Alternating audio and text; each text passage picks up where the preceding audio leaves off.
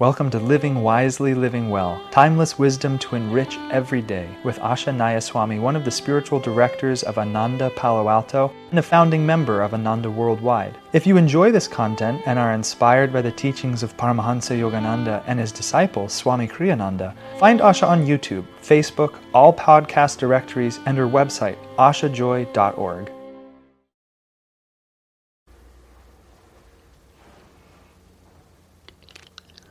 Living Wisely, Living Well, June 15th.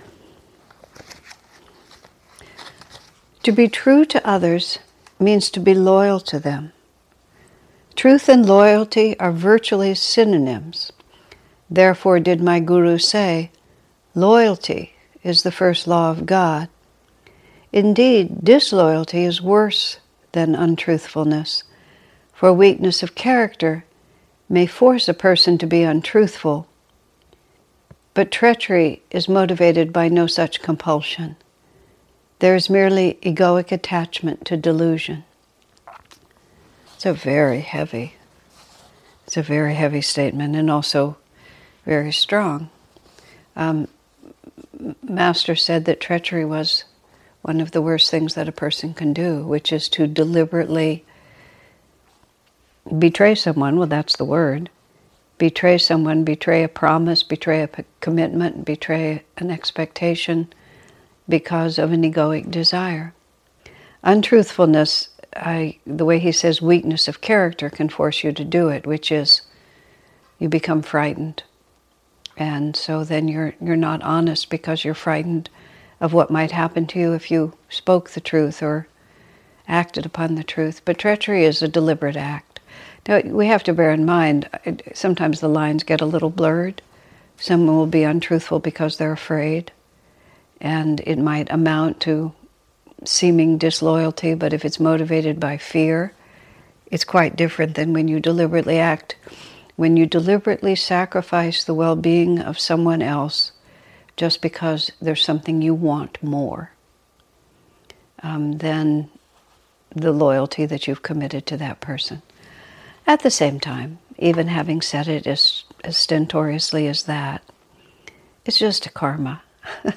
Everybody does all sorts of things in the course of our many incarnations, and after it's all over, it just washes out and we figure it out. If we betray someone and we gradually find out that we was a bad thing to do. Now bear in mind betrayal isn't just reaching another stage of your own karmic journey and realizing that what was appropriate at one point is not appropriate anymore.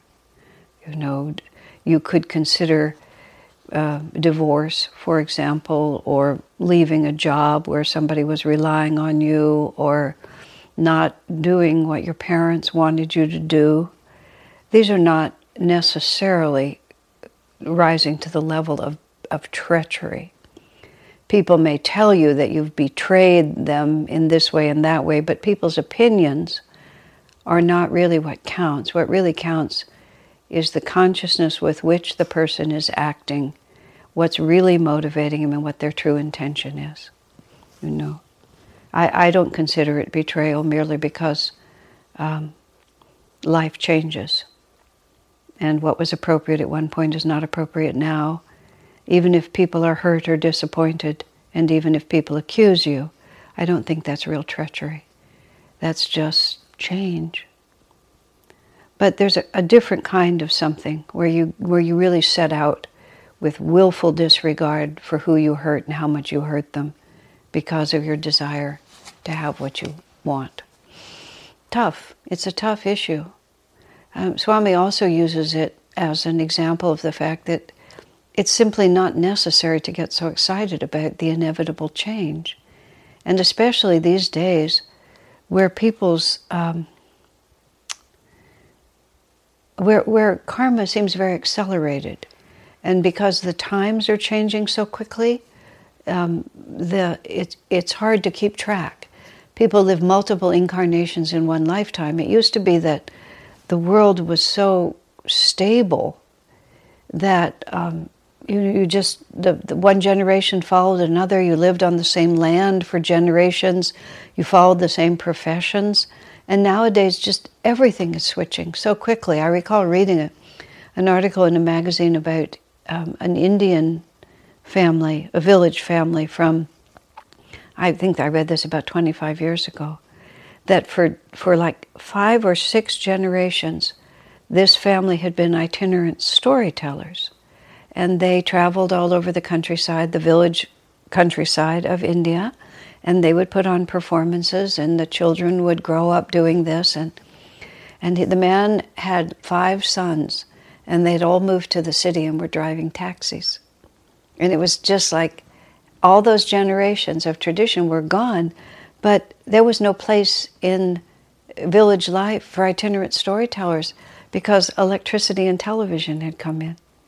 So it's just like how you can't just say because this is the way it's always been, this is the way it needs to be, especially when you're in a Dwapara Yuga rising um, situation where energy is increasing and forms are breaking and consciousness and the actuality of things, the actual vibration of things, not the form of them, is the most important. This is why family life has just been turned upside down. This is why the um, the security of lifelong marriage has just been turned upside down, because people enter with good faith into a commitment and may be able to keep it for a very long time, but at a certain point the form becomes empty, and the may become empty, and the compelling demands of new consciousness make it just literally impossible to stay in that form. That's not treachery. That's just as I said, that's change. But in other conditions, like for example, we were when Ananda was being litigated against, and Swami Kriyananda was being litig- litigated against, a person who'd been very close to him, um, who, who he himself had introduced to the spiritual path, initiated into Kriya Yoga, taught about Master's teachings, um, been very generous in, in multiple other ways in helping that person spiritually. And then that person allied, aligned herself with Swamiji's uh, detractors and, and specifically led the charge against him.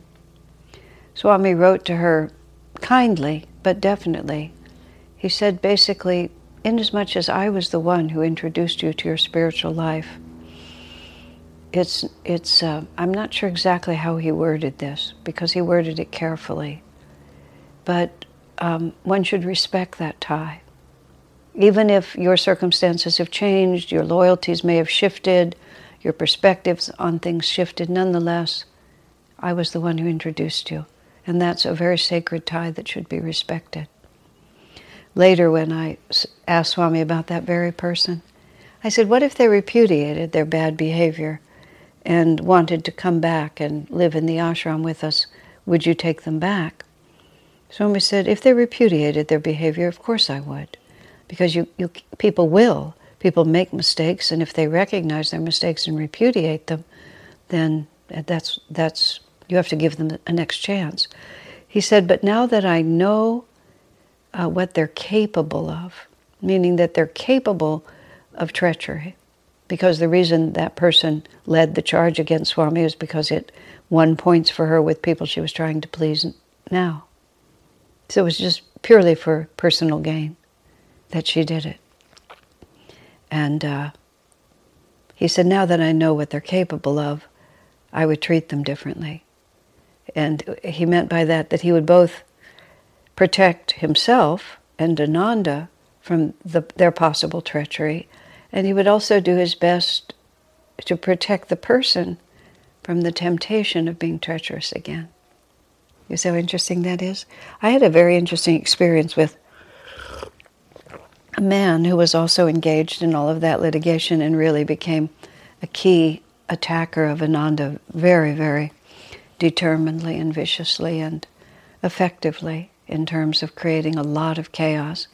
And I was in a place where he, I was as part of a conference and he was present there, present there, and some well-meaning, but I have to say deeply misguided person, sort of brought this man to me, and wanted me to, uh, in the name of uh, generosity of heart and detachment and forgiveness, wanted me to sort of embrace the man and take him back in as a friend.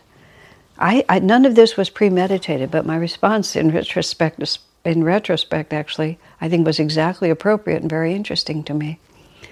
I said, "Have you repudiated your behavior?" And I said, "Many, many people were hurt by the things that you did. You caused a great deal of spiritual harm to people and a great deal of confusion to a, a lot of people who'd been your friends." I said, Do you repudiate that behavior? And his wife was with him, and his wife said, Ah, we regret that people were hurt. I said, That's clever, but that's not an answer. I'm not asking you whether you regret the consequences. I'm asking you if you repudiate your behavior. And I said, If you do not repudiate your behavior, I would be absolutely stupid to open the doors to you again. I said, because I would just be inviting you in to completely repeat your treacherous behavior. I didn't finish, but it would be terrible for us, Ananda, and it would be terrible for you. And I'm not going to be uh, bullied by uh, lots of spiritual words like forgiveness and open-heartedness and eternal friendship. I, I, you know, I bear, I bore him. I didn't bother to say it at the time, but I bear him no ill will meaning I don't have to have an opinion. You know, when he was acting in such a way as to hurt us, I did my very best to um, mitigate the harm that he was capable of doing. But really, uh, he doesn't need my condemnation. His own behavior will create his own destiny. And it's just, it's really between him and God. It has nothing to do with me. So I didn't honestly have the slightest negative feeling toward him. I really didn't. Just here you are, but absolutely not. I absolutely refuse. I said, if you genuinely repented and came to me wanting to make reparations for all the damage that you did, that would be an entirely different conversation. But for you to walk in and try to act as if you've got the moral high ground by demanding that I be big enough to forgive you, I said, I'm not buying a bit of it.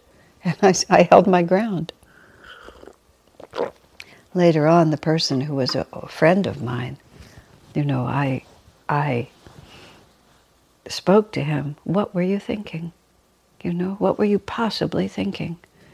It took him a little time to see it, but later he apologized to me, which he owed me an apology. You know, what a spot to put me in like that. But that was treachery. There was just no, there was no, no two ways about that it was odd. Another person during that same time approached me, but I had completely forgotten. I had completely forgotten their treachery.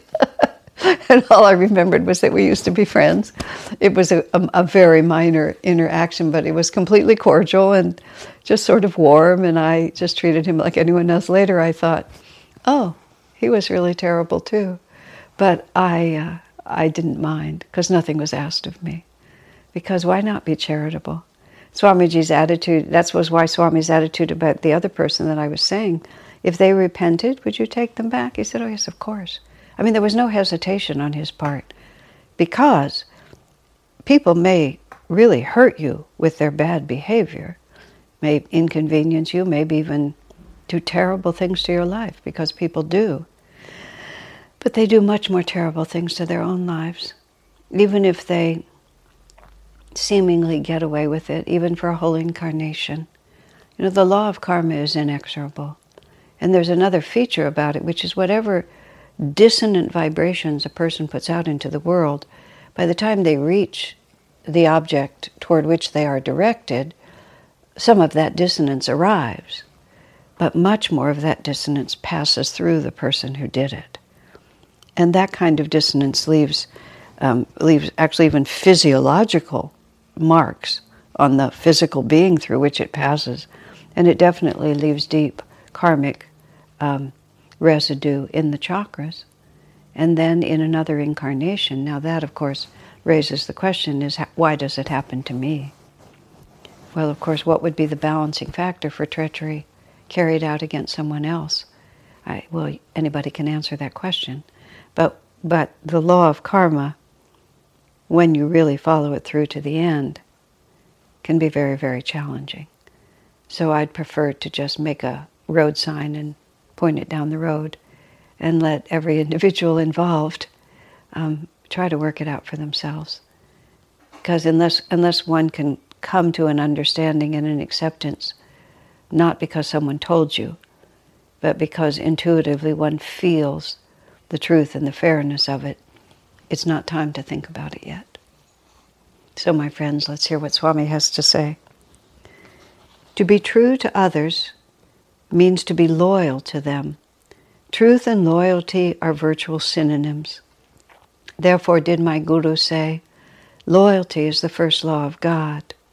Indeed, disloyalty is worse than untruthfulness, for weakness of character may force a person to be untruthful, but treachery is motivated by no such compulsion. There is merely egoic attachment to delusion. Joy to you, my friends.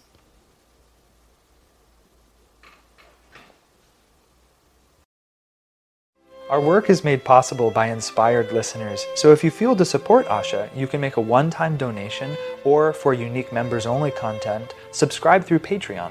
Blessings and thank you.